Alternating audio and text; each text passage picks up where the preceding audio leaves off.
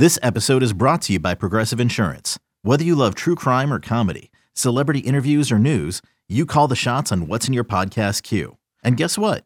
Now you can call them on your auto insurance too with the Name Your Price tool from Progressive.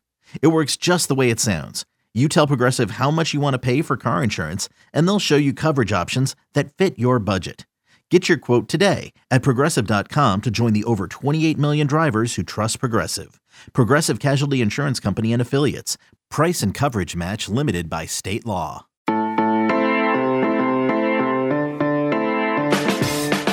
Good morning. It is Thursday, May 12th. You are listening to a bonus episode of the College Football Daily. I'm your host, Lance Glinn.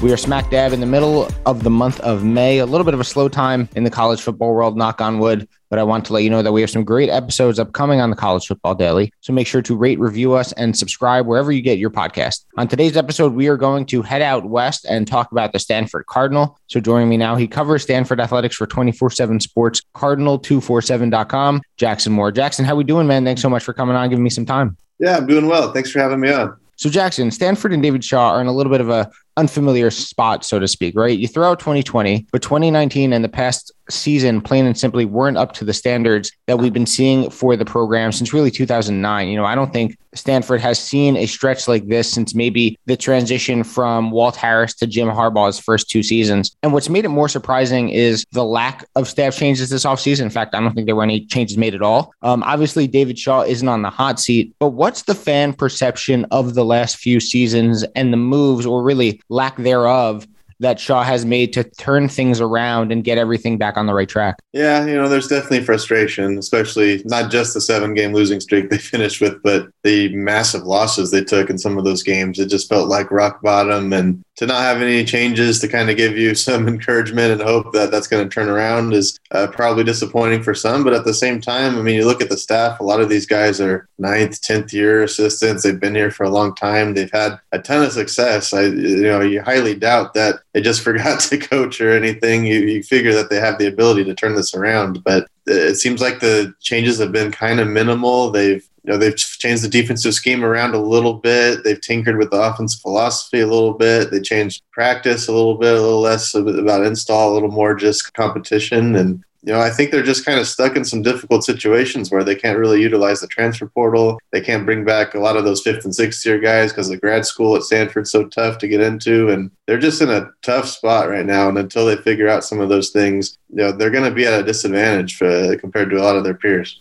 And you do mention that a lot of the coaches from last season obviously were experienced guys, guys who have been with David Shaw for a long time, who have been at Stanford for a long time. Is there a sense of maybe staleness? Because look, I know obviously coaching staffs have a lot of success, but I think for any staff, regardless of how long you've been there, there comes a time where sometimes a change just needs to be made. Sometimes things just kind of grow old and you need a new voice, a new fresh idea in the program, uh, whether it's at a specific position coach or another. Do you think there's that kind of sense where maybe Stanford just needs to make a change at certain positions solely for change's sake. Yeah, I think you could definitely make that argument, and uh, it does feel like you know they had a lot of success, and now the last three years have been average to bad, and that it would make a lot of sense to go that way. I think kind of the beat the drum that Coach Shaw has beaten a, a bit over is that they've had a lot of injuries, which is fair to them. Um, you know, their team hasn't quite looked like what it should have for most of the last three years, and you know they have some COVID excuses as well. It's a bit tougher in the Bay Area than a lot of other places when it comes to that stuff over that stretch of the pandemic. But uh, I mean, it's kind of it's probably not make or break because Coach Shaw is in such a good position at Stanford, but it does feel like something's got to happen this upcoming season, or there's got to be hope that the ball's rolling back to where they were, or you know, how, how, long can this keep going? And so they do need to get kind of a breakthrough point here, I think, to prove that it's not stale and that they don't need to make a change because uh, this just can't keep going for what the expectation of this program has become, thanks to these same coaches. And you know, we talk about the tough times over recent seasons for the Cardinal, a seven-game losing streak to end 2021, and frankly, the last four of Utah, Oregon State, Cal, and Notre Dame, they weren't very close, right? Is that something weighing on the staff and the players? You know, have they mentioned the need to, I guess, break the streak, so to speak? Because look, they have the opportunity week one against Colgate, but then afterwards, I was looking at the schedule. They have a pretty tough slate for the five weeks going forward. Yeah, definitely. Uh, energy was pretty high this spring. There was no hangover or anything like that. I mean, and you look at this roster, they've recruited very, very well. There hasn't been much of a drop. They maybe haven't been quite like the top 15 classes they were rolling in the, the 2010s, but even this incoming class was the top 20 class. And I mean, they have the talent across the board uh, to feel confident that they're not going to be the team that was last, the end of last season. There were some certain position deficiencies and then the injuries mounted. And uh, I think they can feel like they're going to be able to bounce back. But yeah, again, when you can't bring in transfers and you know you don't take advantage of the, that extra COVID eligibility, you know you're not going to have the same type of depth, and you're going to have more growing pains than other schools. And there's definitely some positions on this roster, D line probably most of all, that uh, it's going to be going through that process where they'd love to bring in a few guys that are juniors and seniors that have started at other places, but uh, that's not going to be the case for Stanford. Okay, picture this: it's Friday afternoon when a thought hits you. I can spend another weekend doing the same old whatever, or I can hop into my all-new Hyundai Santa Fe and hit the road. With available H-Track all-wheel drive and three-row seating, my whole family can head deep into the wild. Conquer the weekend in the all-new Hyundai Santa Fe. Visit HyundaiUSA.com or call 562 for more details. Hyundai, there's joy in every journey. eBay Motors is here for the ride. Remember when you first saw the potential? And then through some elbow grease, fresh installs, and a whole lot of love, you transformed 100,000 miles and a body full of rust into a drive that's all your own. Look to your left, look to your right. It's official. No one's got a ride like this. There's nothing else that sounds like, feels like, or looks like the set of wheels in your garage. With over 122 million parts, you can make sure your number one ride or die stays running smoothly. So there's no limit to how far you can take it. Brake kits, turbochargers, engines, exhaust kits, roof racks, LED headlights, bumpers, whatever your baby needs, eBay Motors has it. And with eBay Guaranteed Fit, it's guaranteed to fit your ride the first time, every time, or your money back.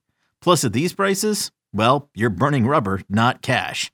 Keep your ride or die alive at ebaymotors.com. Eligible items only. Exclusions apply.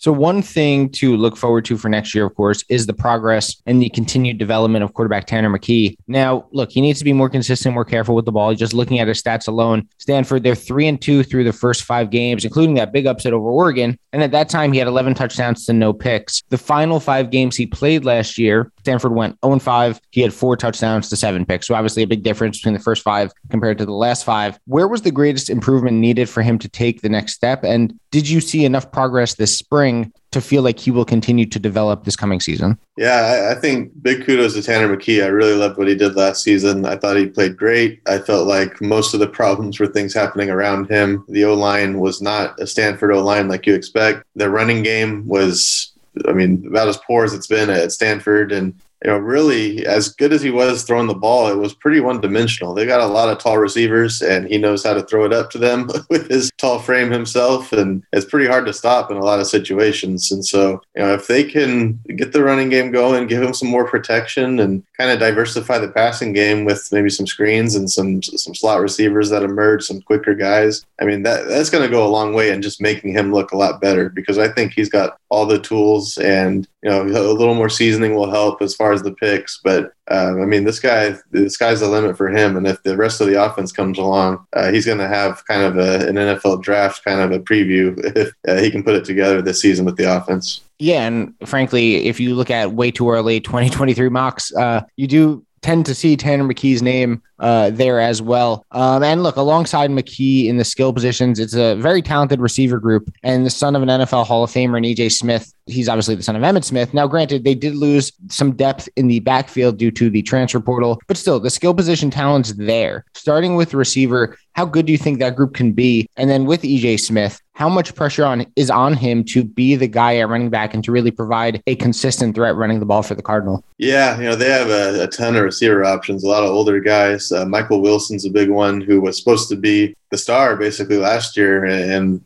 played very little due to injury. He was injured from the start of the year. So having him back is going to be big for them. Elijah Higgins had a breakout year. Uh, tight end Ben Yurosek uh, had another breakout year as well. Uh, I mean, he's as capable as any of the receivers are from that tight end position, and uh, they've got a lot of other options as well. They've brought in a couple players. They've got some more health. So, I mean, beyond those three, uh, there's going to be a lot of capable receivers that maybe don't have the top end numbers, but are going to be big weapons for them. And then the running game's a big one because, I mean, it was pretty underwhelming last year but Austin Jones was expected to have a big year. It didn't quite work out that way. He's down at USC now, so uh, certainly feels like some potential was untapped there. And then Nate Peat as well, please out at Missouri. Uh, he was a guy that, uh, again, those kind of one-two punch with them didn't quite work out, and now EJ Smith steps up. David Shaw has kind of anointed him as the next big running back at Stanford, the guy he expects to be an NFL type of running back. And I think the signs are there. Um, I think it's all just going to come down to the O line and definitely his health because there's not a whole lot of depth. They'll have Casey Filkins, who's kind of a deep play threat kind of guy, uh, along with Smith. But other than that, they don't have a whole lot of depth back there. So, Jackson, a couple more from me. Want to switch over to the defense. And defensively, it is like a tale of two units, right? Up front on the defensive line, Stanford has a lot to replace, basically the entire defensive line. In the secondary, I think the group can be a really special one. After watching them this spring, knowing what they bring back and knowing what they need to replace, how confident are you in the defense as a whole that they'll be able to really gel and come together ahead of game one in September? Yeah, that's the biggest question as the whole because you look at, uh, as mentioned, the secondary, and man, they are in good shape. They're going to have Kyu Blu Kelly back, who they expect to be an NFL cornerback. Jonathan McGill, who misses 10 games, comes back for two and gets two picks. They would have loved to have had him all year. Uh, he'll be healthy and available. Uh, they bring in Patrick Fields from Oklahoma, the very rare transfer that they were able to bring in. and that's just the start of that secondary. Then you look at the D line, they ran a 3 4 defense last year, and their top four defensive linemen are all gone now, all seniors. Uh, two got chances in the NFL. Uh, they're tinkering with the defense, and I think that's their you know their best hope that that won't be as big of a drop off as it may be. Uh, it looks like they're going to have more four down linemen, but with edge players on the, the defensive end spot. So you may only be replacing two defensive line spots if you look at it that way, which is going to be big because there's not a whole lot of experience that's coming back now with all those seniors leaving. So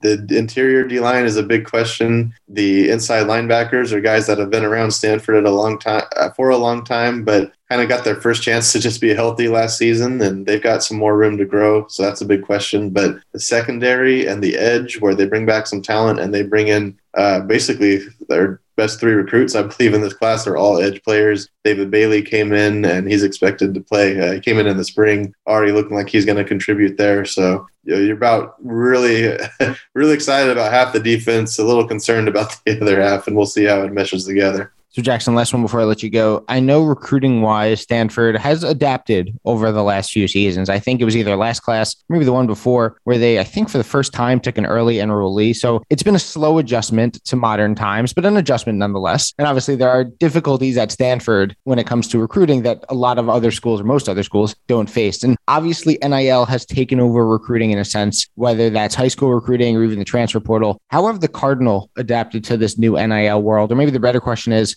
have they done anything to really embrace NIL or welcome it in when it, it comes to their program? Yeah, you know, when it kicked off, they did announce a program they're putting together, like many schools, to try to give the student athletes resources and abilities to take advantage of that. You know, there really hasn't been any kind of headline deals that I can recall or, you know, big notable contracts that we're aware of. It's a little different because they operate differently as a private institution, perhaps. But you know that I'm assuming it's there that they're not a school that can go in the portal and say, "Hey, here's six figures," like some schools are doing, because I mean they they can't bring in transfers and, unless it's a very uh, specific situation. And then I think they're really riding on just the ability and the attractiveness of what Stanford is, the, what the degree means there, and that it hasn't really been, uh, I don't think, a big factor as far as recruiting goes yet. But it is something that they have the resources there for the student athletes to take advantage of. And I think there's some unique opportunities there with the academic offerings and the business connections that maybe some other schools don't have.